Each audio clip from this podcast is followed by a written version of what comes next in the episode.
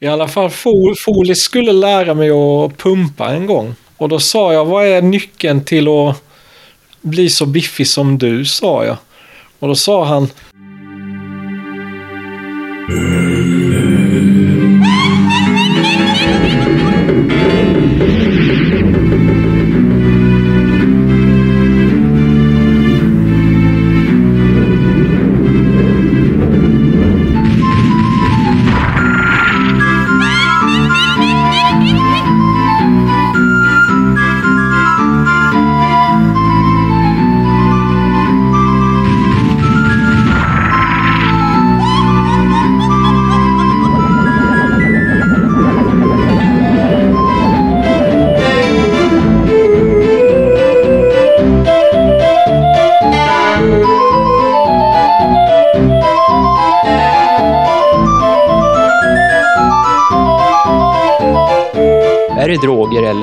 inte sett pillren, men man har ju sett folk. Jag vet att det var en...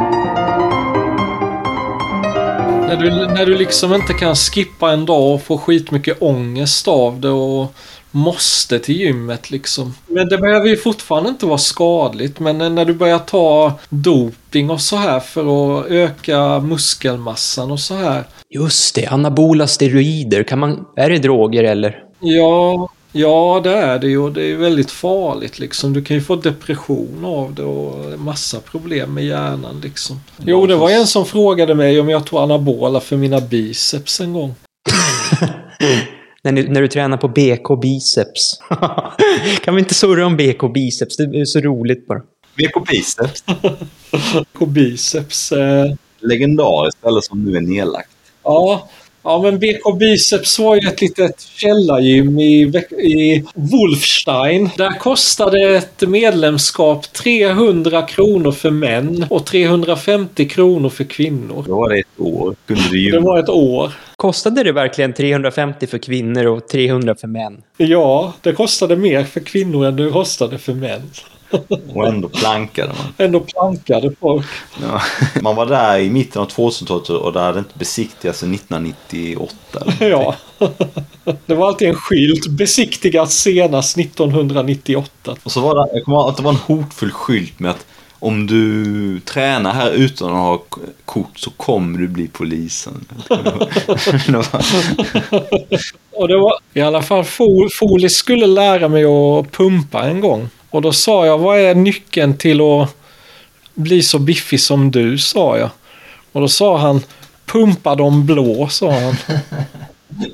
Men vad då har ni sett så här, äh, har ni sett folk som har...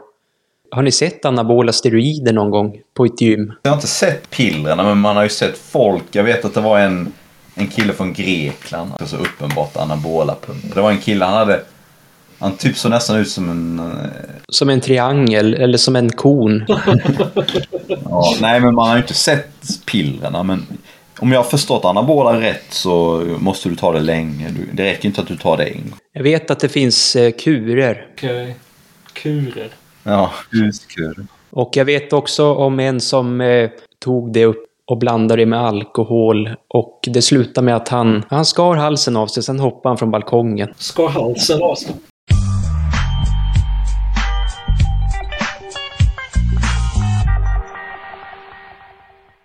Jag vet inte hur det funkar där. Det enda jag vet är att folk som har blandat det med, med alkohol blir extremt aggressiva och brukar sluta i... Ja, Jag har hört någon historia om någon som tog anabola och sen så flippade han så att han sprang med huvudet för in i en vägg och dog. Oförmåga att korsa ögonen. Centraldepressiva, ja. Inhalerande medel, ja. PCP, ja. Cannabis, ja centralstimuler... Vad är det? Centralstimuler... Jaha, kokain, amfetamin, amfet, metamfetamin, cat och, och crack. Då står det nej. Och sen står det hallucinogener, nej. Opiater, nej.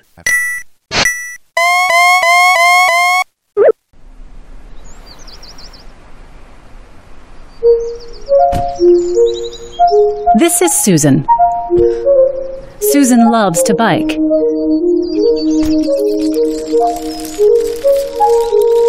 While out for a ride, she falls and breaks her arm. Special cells called neurons send a signal through the spinal cord to the brain, which interprets the signal as pain. Susan understands the pain means she needs to go to the hospital, and her body is equipped for survival, helping her not to panic so she can seek help. Many of her neurons are covered in proteins called opioid receptors. These receptors act like a brake to slow down the neuron's ability to send pain signals. When injured, her body releases natural painkillers called endorphins. Like a key in a lock, endorphins activate opioid receptors, slowing down the pain signal and preventing a panic. Susan gets treated for the broken bone. But three months later, her arm still hurts. And now that pain is making her feel depressed and anxious. So her doctor prescribes an opioid painkiller. There are many different opioids, but they all share a chemical similarity to our own endorphins. This allows them to bind to the same opioid receptors and stop pain signals. But that's not all they do. Deep inside Susan's brain is a region called the ventral tegmental area, or VTA for short. The VTA is full of neurons that produce a chemical called dopamine. When something good happens, dopamine is released, giving Susan a feeling of pleasure. This helps teach her brain to keep seeking out good things. Keep dopamine neurons in check, inhibitory neurons keep the brakes on until something good comes along. Just like the pain neuron, these neurons are covered in opioid receptors. When Susan takes the painkiller prescribed by her doctor, the opioid receptors turn off the inhibitory neurons and release the brake on the dopamine neurons. The rush of dopamine temporarily eliminates Susan's depression and anxiety, and she feels relief, calmness, and even euphoria. As Susan continues to take the painkillers, her brain responds by trying to regain its balance. Her inhibitory neurons work extra hard, even when the opioid receptors are activated, and it becomes harder and harder for her dopamine neurons to release dopamine. Susan finds that she needs to increase her dose of painkillers in order to feel comfortable. This is called tolerance. Eventually, Susan's pills run out. Inhibitory neurons that had been working overtime are let loose, clamping down on those dopamine neurons and shutting them off almost completely. Now, not only is Susan in pain, but the depression and anxiety come back. On top of that, Susan feels ravaged by an inescapable physical sickness far worse than any flu. Susan's body is going through withdrawal. Most people who take opioids for a long time tend to experience some withdrawal, but they can still stop taking the pills and return to normal. But for people like Susan, it's not so easy. Her genetics and the environment she grew up in put her at a higher risk for addiction. Her withdrawal symptoms aren't just unpleasant, they're unbearable.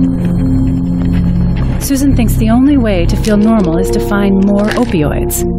And this is how the cycle of opioid addiction emerges, driven by a brain trying to regain its balance. But there is hope for Susan. Though the road to recovery can be challenging and there may be setbacks, treatment can retrain Susan's brain. With the help of medication and therapy, Susan finds pleasure in her life once again.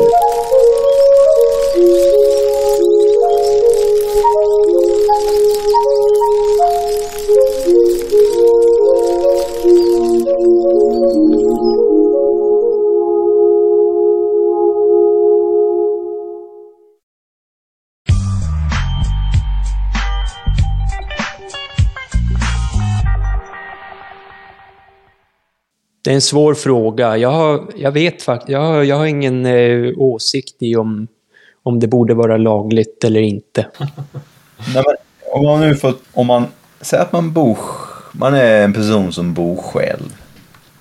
Man, eh, och så tar man någon substans. Man skadar ingen annan. Liksom man bara tar, kanske man tar något för att få sova eller man tar något för att dämpa sin ångest lite. Om man har kontroll. Jag ser inte varför det, skulle vara, varför det måste vara olagligt. Jag ser inte problemet med det. Om man inte skadar någon annan liksom. Och då brukar ju folk ja men det göder ju de kriminella. Men, de, men det göder ju de kriminella för att det är olagligt. Får man väl fundera på vad, vilka substanser ska vi ha? Vissa substanser är ju så pass kraftiga och skadliga så det, typ om vi pratar heroin då finns det ju liksom en chans att det ska vara lag. Men liksom... Men samtidigt är det ju så här... eh,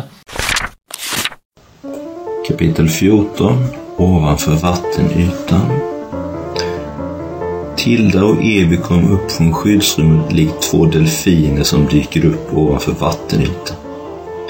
Asfalt rann i små strömmar på marken och det var kvävande hett.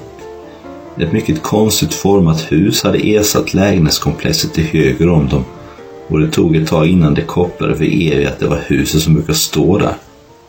Deformerat av en tryckvåg och helt förstört. Vet du vad definitionen av lycka är? frågade Eva. Tilda svarade inte utan kollade bara förbryllad på henne som människor i hennes liv gjort så många gånger förr. Det är när en ande ger dig tre önskningar och ditt svar är Jag kan inte komma på någonting nu, jag får återkomma senare. Man ska ju önska sig ett oändligt antal nya önskningar på första önskningen, svarade Tilda. Eh, det är den rätta strategin. Men om det är någon tröst så hade nog inte lyckan hållit i sig. Vi människor hittar alltid på något sätt att förstöra vår egen lycka, fortsatte till. Som nu så Evi och pekade runt omkring dem. Stora vallar av smält asfalt som stelnat blockerade deras väg. Enda vägen ut var genom en öppning fylld av rök. Att gå in där kändes inte som ett lockande alternativ med tanke på risken för rökförgiftning. Som för att understryka det låg det ett lik precis där röken strömmade ut. Det hade inte några igenkännliga anletsdrag, vilket Evi var tacksam för. Hon såg toppen av huset hon bodde i som var utom räckor på grund av slagghögarna. Det gjorde inte så mycket. Förutom spelen hade hon knappt några ägodelar hon brydde sig om. En person som har massa ägodelar de inte klarar av att bli av med är aldrig fri, var hennes motto. Hon hade flyttat in där i början av det nya millenniets första decennieskifte. Det var en i en lång rad av bostäder hon blivit tilldelad av staten. Hennes föräldrar hade dött i Estonia-katastrofen 1994 när hon bara var ett spädbarn.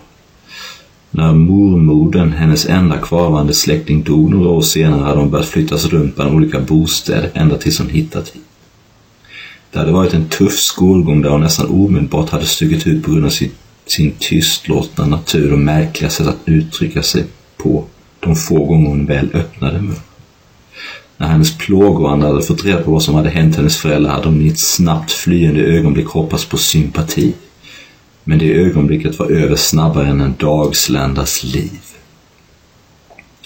En tjej med fräknar, Nilla, hade trängt upp henne vid en vägg på skolgården och börjat fråga ut henne med vad som först verkade vara genuin sympati.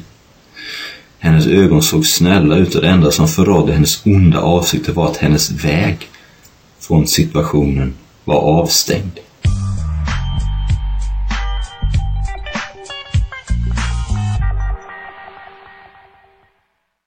De här eh, som är jättemissbrukare borde ju få vård egentligen. Men eh, liksom istället får de en prick i registret liksom. Blir det fler prickar och till slut blir det fängelse och sådär.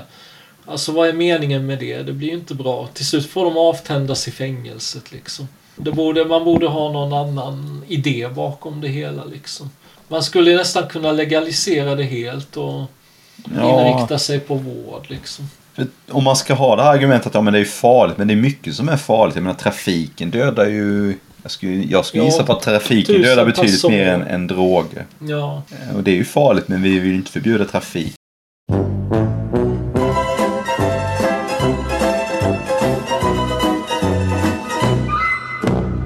De här ja, narkomanerna, att de skulle få hämta ut sin dagsdos på, på apoteket istället för att, för att, eh, att det skulle finnas ett dygn, men det kanske det redan gör med härbergen och sånt där, att det finns liksom en, en 24 timmars där de kan få sin ranson.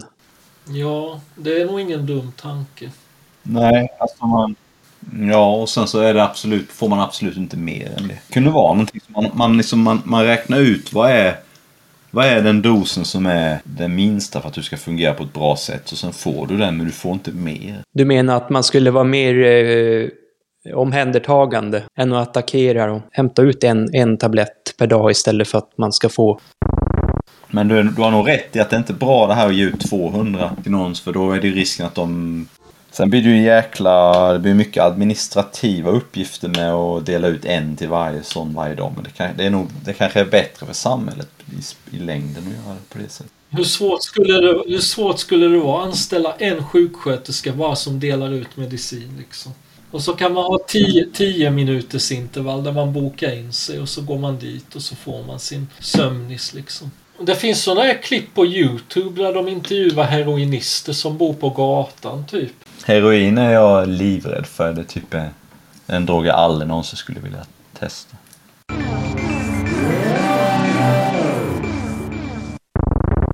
Det man skulle kunna ha en sån här eh, apparat hemma med en tunga på.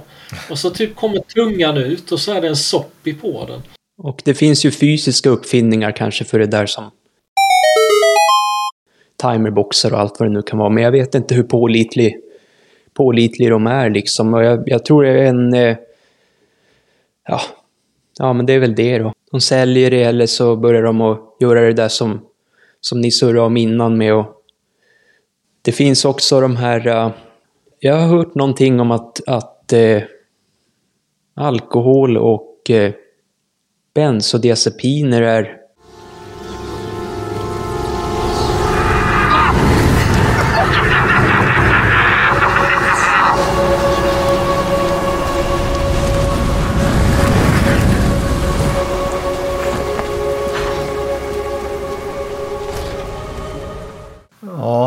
inte typ att, man, att andningsmuskeln lägger av eller något? Den blir för avslappnad eller något. Men jag tror ju på utbildning, att folk, att folk får lära sig hur, hur droger och belöningssystemen funkar och vad som är normala doser. Och man, man får reda på farorna, inte på ett alarmerande eller så sätt.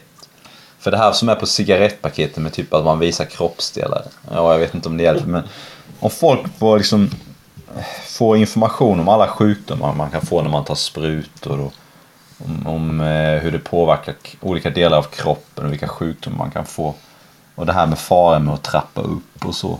Jag tror ju på att utbildning kommer ju att hjälpa. Och sen eh, kan man ju ta en töntburgare för att motverka. ja. Vet du vad töntburgare är? Nej.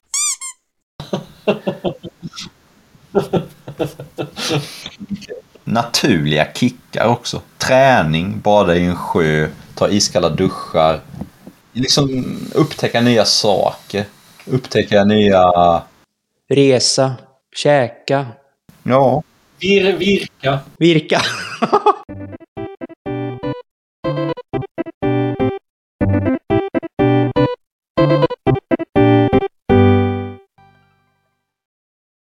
Man kanske inte ska eh, ignorera belöningscentrum-delen. Nej, absolut inte. Utan man, ska respektera dem och att, vilken makt de kan ha över en. Om, de, eh, om man låter dem styra en. Och synka med varann kanske. Ja, det är nice. Det finns sådana här klipp på Youtube där de intervjuar heroinister som bor på gatan typ. Ja, vad säger Och så du? säger de typ ja, jag, jag kan sluta när jag vill men jag vill inte sluta liksom. Och jag är hellre hemlös och lägger mina pengar på heroin liksom. Lite mer eh, innovativa. Någon slags eh, innovativ lösning, för så korkade är ju inte samhället.